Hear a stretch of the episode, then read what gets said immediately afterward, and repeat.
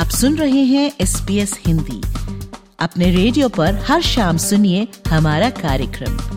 आप हमारा कार्यक्रम हमारी वेबसाइट पर और S P S mobile app द्वारा सुन सकते हैं। S P S dot com dot A U slash Hindi पर जाएँ।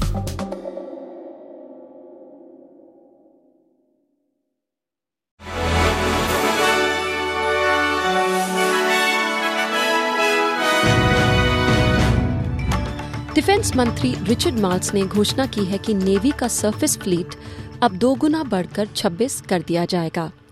ऑस्ट्रेलिया अगले दशक में छोटे युद्धपोत, यानी स्मॉल वॉरशिप्स और बड़े युद्धपोतों की मारक क्षमता को बढ़ाने में चौवन दशमलव दो अरब डॉलर खर्च करेगा। ऑस्ट्रेलिया के कॉम्बैट फ्लीट में ग्यारह दशमलव एक बिलियन डॉलर का निवेश किया जाएगा, जिसमें ग्यारह नए सामान्य उद्देश्य युद्धपोतों का अधिग्रहण शामिल है। क्वींसलैंड की पुलिस कमिश्नर कैटरीना कैरल ने आज अपना पद छोड़ने की घोषणा कर दी है। उनका कहना है कि वह अपने पाँच साल के अनुबंध में विस्तार की मांग नहीं करेगी और नौकरी में उनका आखिरी दिन एक मार्च रहेगा। कैरल ने यह भी कहा कि 2019 से पुलिस आयुक्त के रूप में देश की सेवा करना उनके लिए एक सम्मान की बात थी। आपको बता दें कि इस भूमिका में सेवा करने वाली कैटरीना कैरल पहली महिला हैं।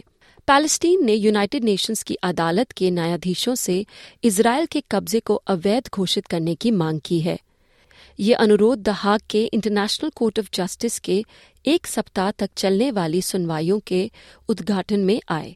यूनाइटेड नेशंस जनरल असेंबली ने 2022 के कब्जे पर एक सलाहकार या गैर बाध्यकारी राय मांगी है। पचास से भी ज़्यादा राज्यों द्वारा 26 फरवरी तक तर्क प्रस्तुत करने की उम्मीद रखी गई है।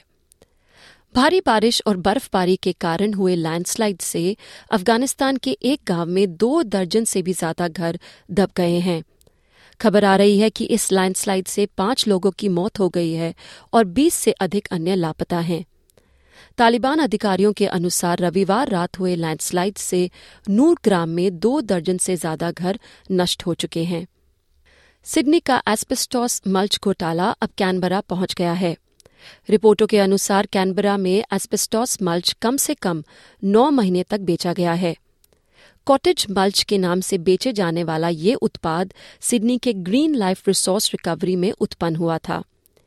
एक एसीटी के लैंडस्केपिंग बिज़नेस ने इस उत्पाद को इस्तेमाल करने वाले ग्राहकों से संपर्क करना शुरू कर दिया है। ग्रीन लाइफ के इस उत्पाद को 40 से अधिक साइट्स की घास में पाया गया है, जिनमें स्कूल और सुपरमार्केट्स भी शामिल हैं। ऑस्ट्रेलियाई घरेलू बचत अनुपात, यानी हाउस होल्ड सेविंग 17 साल के निचले स्तर पर पहुँच गया है। एक रिपोर्ट के अनुसार ऑस्ट्रेलिया की डिस्पोजेबल इनकम का सिर्फ़ एक दशमलव एक प्रतिशत बचाया जा रहा है।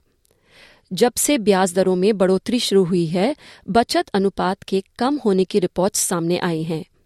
मार्च 2022 में बचत अनुपात लगभग 11 प्रतिशत से घटकर लगभग एक प्रतिशत पर आ चुका है।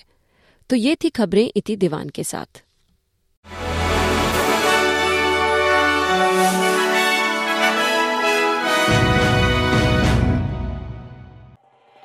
एस बी एस रेडियो से डाउनलोड करने के लिए आपका धन्यवाद। हमारा पूरा कार्यक्रम आप कैसे सुने, इसके लिए हिंदी पर जाएँ।